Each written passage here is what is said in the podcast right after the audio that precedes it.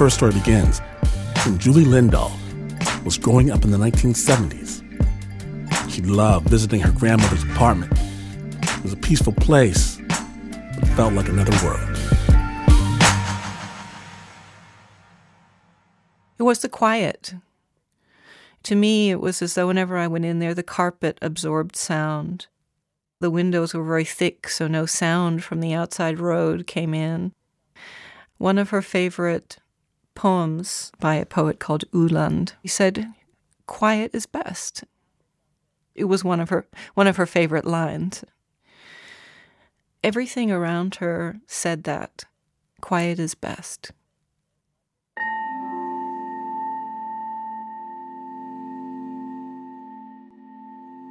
In the calm of her grandmother's apartment, Julie would sometimes leaf through old family photos.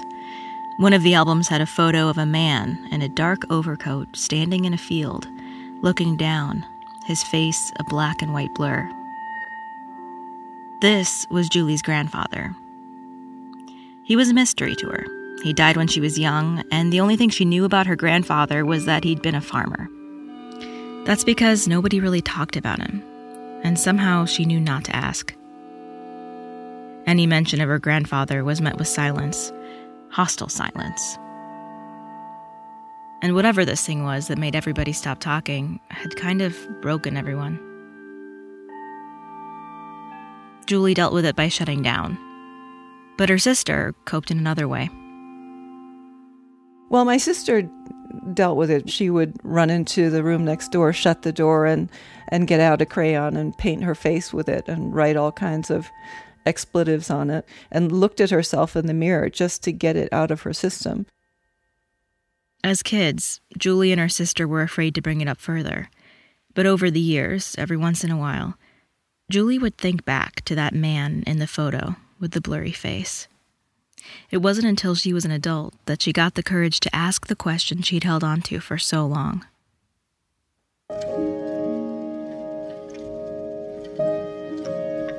It was an extraordinary moment in which my father and I were alone. We'd had a very nice day together, and it had started to rain, and we got on a public bus to go back to my small apartment. And I thought I just have to ask him. We were sitting on this bus, and I said, "Dad, who was my grandfather?" Opa, as I called him. And my father's hand started to shake. He didn't even look at me. He looked almost blue in his face. And my father just said, "You must never look into this. Never ask these questions and never look into this." Immediately, I felt awful. Just felt like I had to retreat from that and not touch it, ever. Julie never raised the topic again until her father died. His last words to me were, "Look after my grandchildren." And I thought, oh God, to look after your grandchildren, I have to do something you forbade me to do. She had to do it because Julie didn't want her own children to grow up like she did, under the weight of an oppressive secret. She wanted everything out in the open. Part of me wonders, why didn't you just go to your grandmother and ask her? Because I realized from the very beginning that nobody else in the family was going to help me with this because, they had tried to live their lives forgetting about it. That's how she found herself in Berlin, in the German Federal Archives, watching as an archivist pulled out a stack of information, about 100 pages. He was holding the answers she'd wanted her whole life.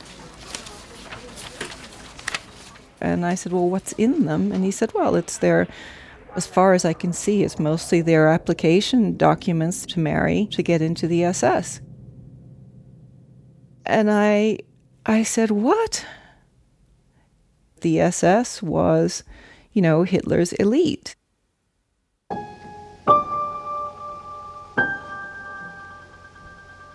what went through my head was a scream.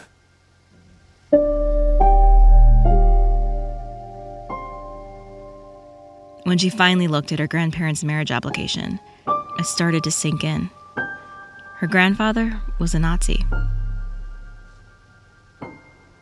They had to present evidence of their racial purity, physical examinations, images of themselves taken from all kinds of angles, family trees.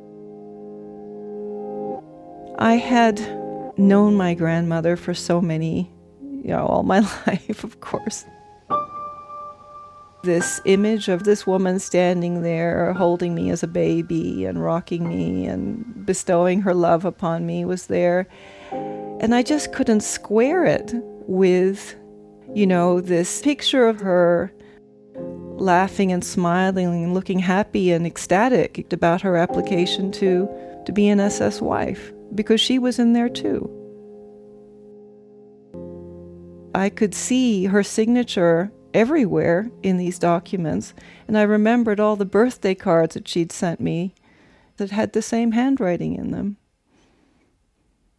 My grandmother has not told me the truth.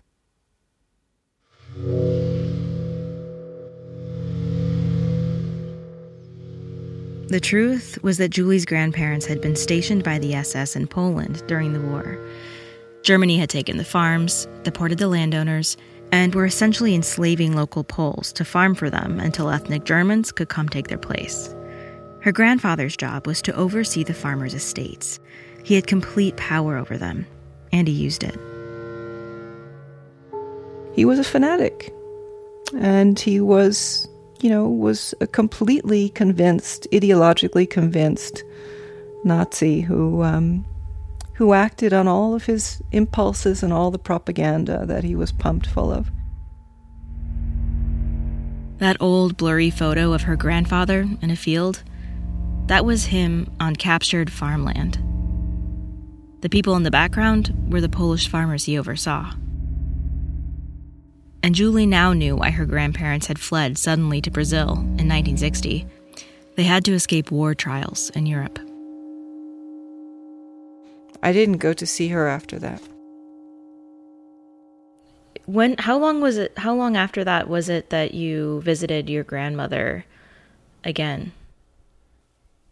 But I don't think I'd seen her for a couple of years. I was in Germany and I thought, well, I'm here, so I should go see her. And she was, very happy to see me, always very happy to see me. And I could see that she had changed a lot. She had grown quite a bit older, and she had much more difficulty moving, and her hair had gone completely white. I didn't want to hurt this elderly woman who had otherwise been fairly kind to me.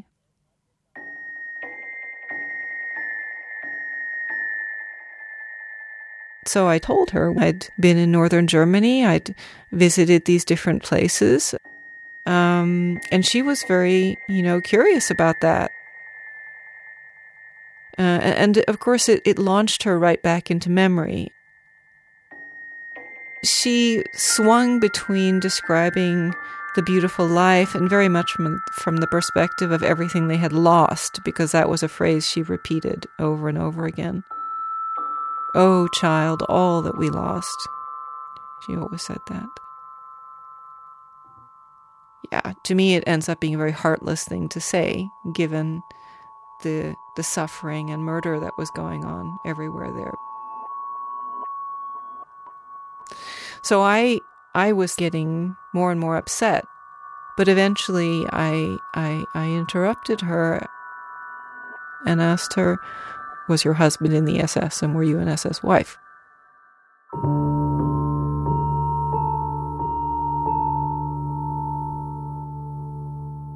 She said something like, "Well, that's just preposterous. I don't know where you got that from. I felt like someone had taken a sledgehammer to my head. And she didn't want to stay there, obviously, because she very quickly moved on from the topic. And my head was hurting so much, so I just kind of sat there and nodded, and I could barely look at her anymore. All I could do was sit there and feel this horror and terror at not being able to acknowledge the truth. Julie used to talk to her grandmother on the phone every week, but after that day, she started avoiding her calls. Julie understood that if she wanted answers, she'd have to find them on her own. So she went to the next logical place, Poland. And it was in Poland, in another archive, that she found 3 folders of statements by witnesses from when Poland was prosecuting war criminals.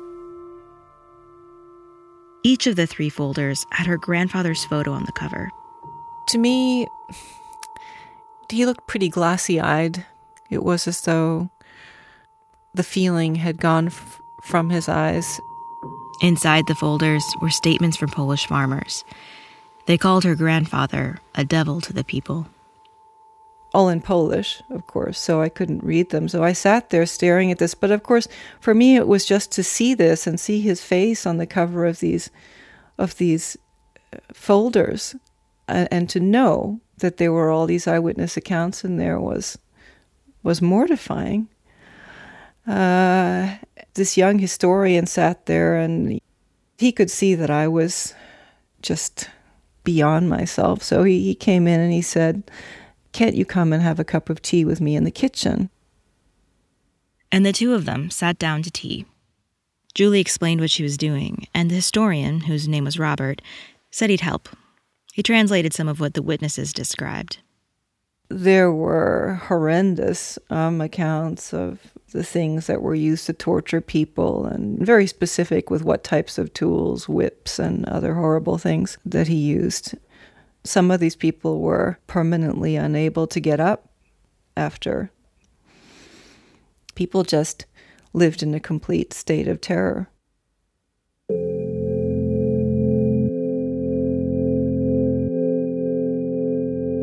After they'd read it, Robert looked at her.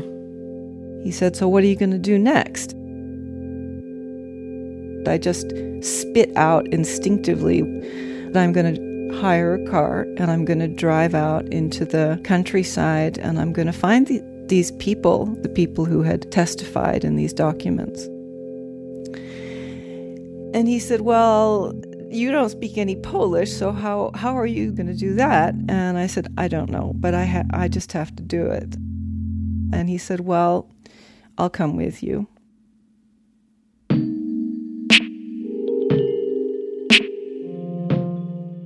So the next day, he and I jumped in the car and we drove. They drove out of the city and into the Polish countryside, flat farmland dotted with small houses and eerie remnants of the past.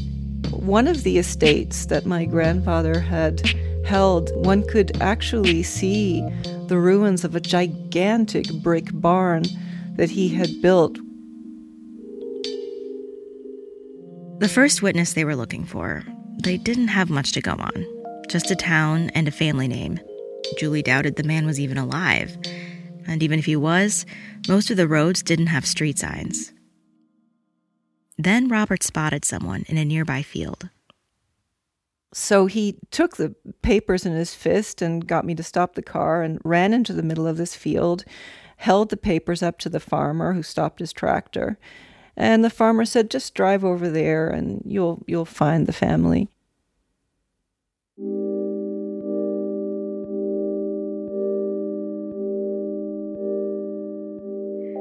When Robert and Julie went down the road and knocked on the door of a small, dilapidated house, a timid woman in her 60s answered. And Robert explained in Polish why we were there, and she said, "Yes, that is my husband's testimony you have there, that's his name. Please come in."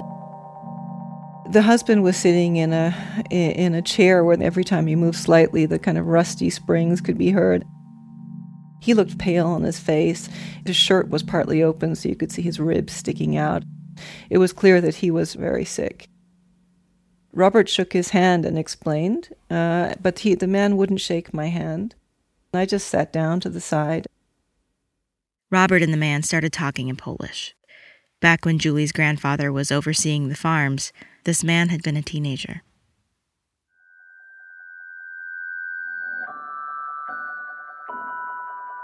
He had very blue eyes, blue-gray eyes, and this look of fury in his eyes. These people were kept in sort of near-starving conditions. The idea was basically to keep them going as long as they were needed, and then they could be dispensed with. You know, this is what he had endured during his teenage years. He'd say something to Robert and stop, and then he would look over at me again and just shoot these furious looks at me. And to me, it felt like, please let me take this. Please just shoot it all at me. Just go on, because that's why I'm here. The man with the blue eyes did not want to talk very much. And it wasn't long before Robert looked at Julie and just said, I think we need to go. At the end, I just thought, whatever I do before I leave this room, I must try to shake this man's hand, because I want him to know that whatever his feelings are, that's okay with me. You know, he can have those feelings. So we were about to leave, and he shook Robert's hand, but he didn't shake mine. And I took his hand and just said goodbye and thanked him. And he looked at me in the oddest way, as though he just didn't really understand, as though there should still be some rivalry between us. Robert and Julie kept going down the list of names. When they pulled up to the driveway of the next house, they found the second man already outside. He looked like he was in his 90s.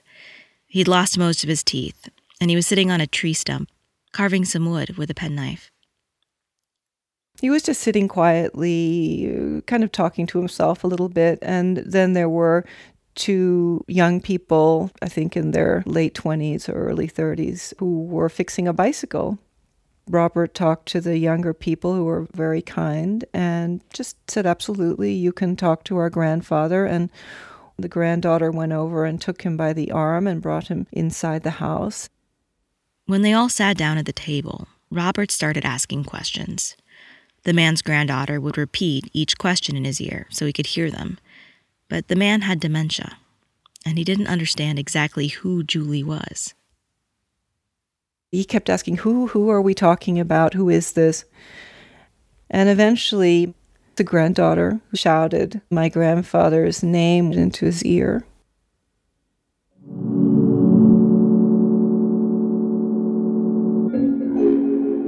And then all of a sudden, the man, you know, you could see something was coming to him in his mind. And suddenly he had sort of his hands over his head, like he was protecting himself from something. He said, I'm in a lineup of people who are going to be shot. And he was in this barn, and he was crawling around trying to hide somewhere. And it was like somebody who was being tortured. It was almost a kind of wailing. This man was clearly actually having a flashback. So I just said, stop. We just have to stop this.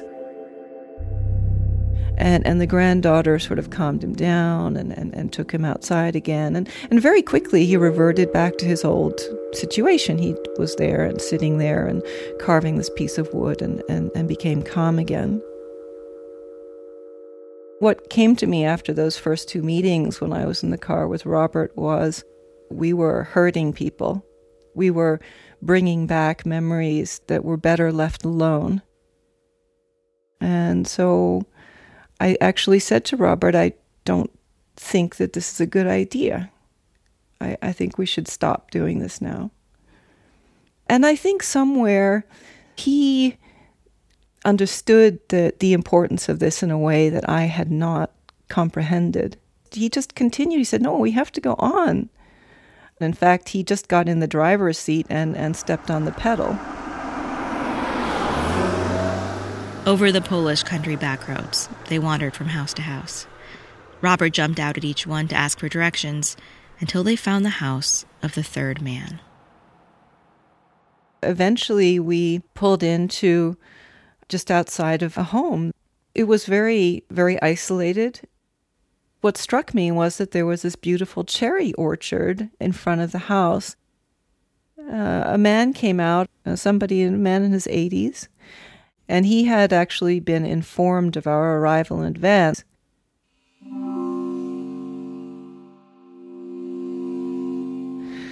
He was smiling, and you could see that he was looking at me in a very intent way, as though he was trying to make out whether he would recognize any of my features. I noticed a big gash over one of his eyes. He had welcomed us in his house, and we sat in his dining room. His daughter and his wife came and served us cherries and drink, and Robert started to ask him questions. He had obviously a very strong need to get this story out.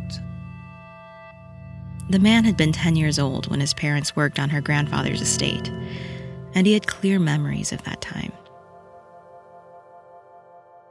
This gash over his eye had been from a blow delivered by my grandfather to his head, because he hadn't doffed his hat when my grandfather had walked past him. There was one thing he was insistent on talking about, the gardener who worked at her grandfather's house. He explained that Julie's grandfather used to ride the fields on a white horse with a revolver and a whip. Then, at the end of the day, he'd come home, and the gardener would be there.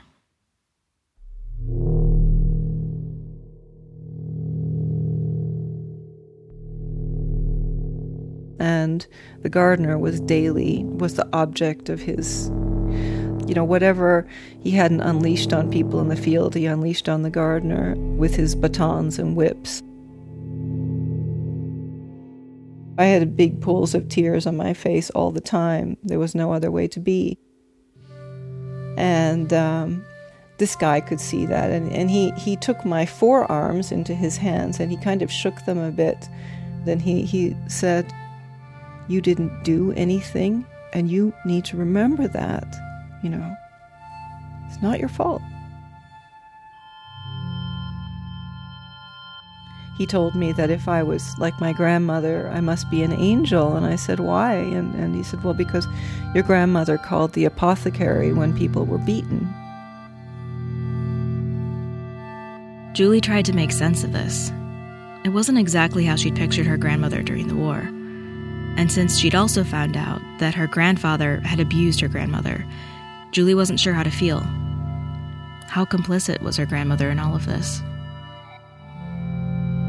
I went outside to wait for Robert before we left, so I was just standing in front of the vegetable garden and amid the cherry trees, trying to look around and get some air and collect myself. I was looking at these rows of very beautiful-looking vegetables in this plot, and suddenly I felt a physical presence. The man came out with his wife and placed themselves on either side of me, very close to me, so that our hands were touching. I think really what I could hear was our own breathing. I'll never forget.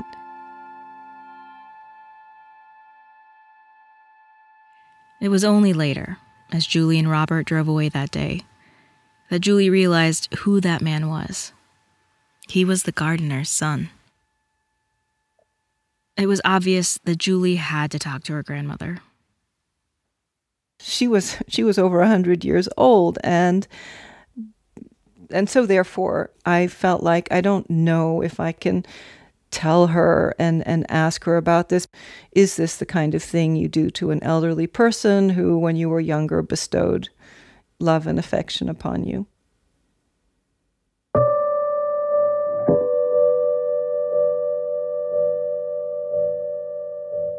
I talked to my husband about it, and he said, well, you know something, this is about you. How are you going to feel about yourself if she passes away and you have never told her what you know? So Julie went to meet her grandmother in Germany, in that same room with the thick carpet and the thick windows. I wanted to be very close to her, because I realized it was going to be a very difficult moment.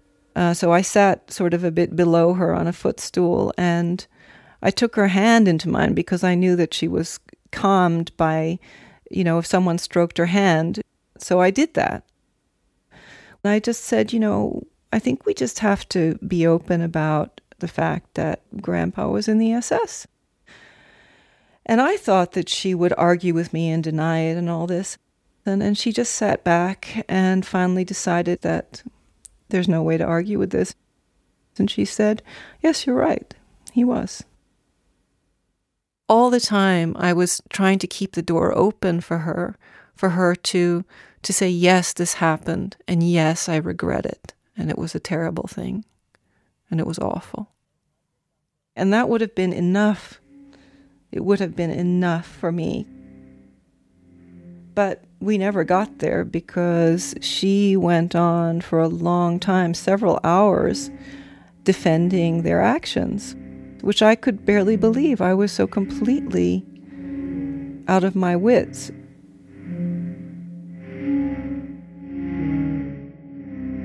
She believed that the world was out to get Germans, and, you know, the Holocaust was an invention by the international media to keep us Germans down. I don't know with the years if she actually started to believe this, because, you know, you can repeat something so often that it becomes your truth. There was no way she couldn't have known. Because after all, they were right in the middle of it all. I mean, an hour away from one of their places was the first place in Poland where they gassed people in trucks. So she knew all these things. So I thought, how can you defend this stuff? But that's what she did.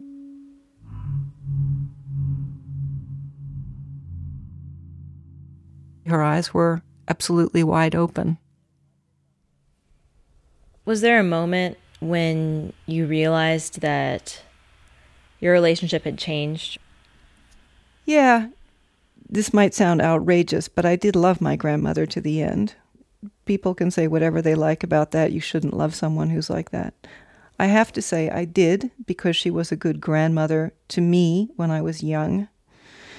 And, you know, that doesn't leave me. I didn't want her to have a heart attack or something because I had confronted her. So I called her later on to see how she was, and she was very, very angry with me.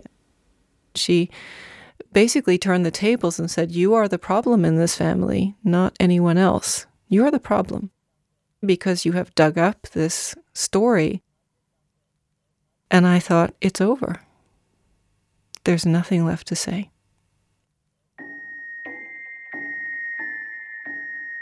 She was snapping at me through most of that conversation, but she ended up by saying, just calmly, this favorite line of hers, quiet is best. Quiet is best.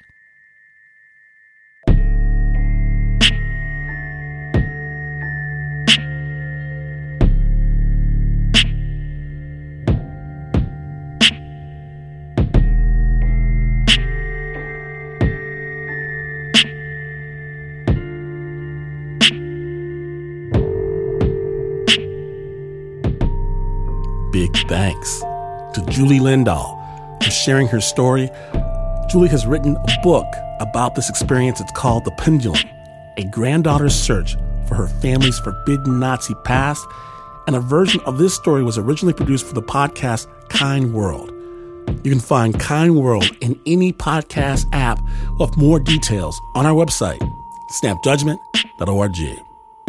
The original score for that piece was by Leon Morimoto. Production assistance from Liz Mak. And it was produced by Erika Lantz.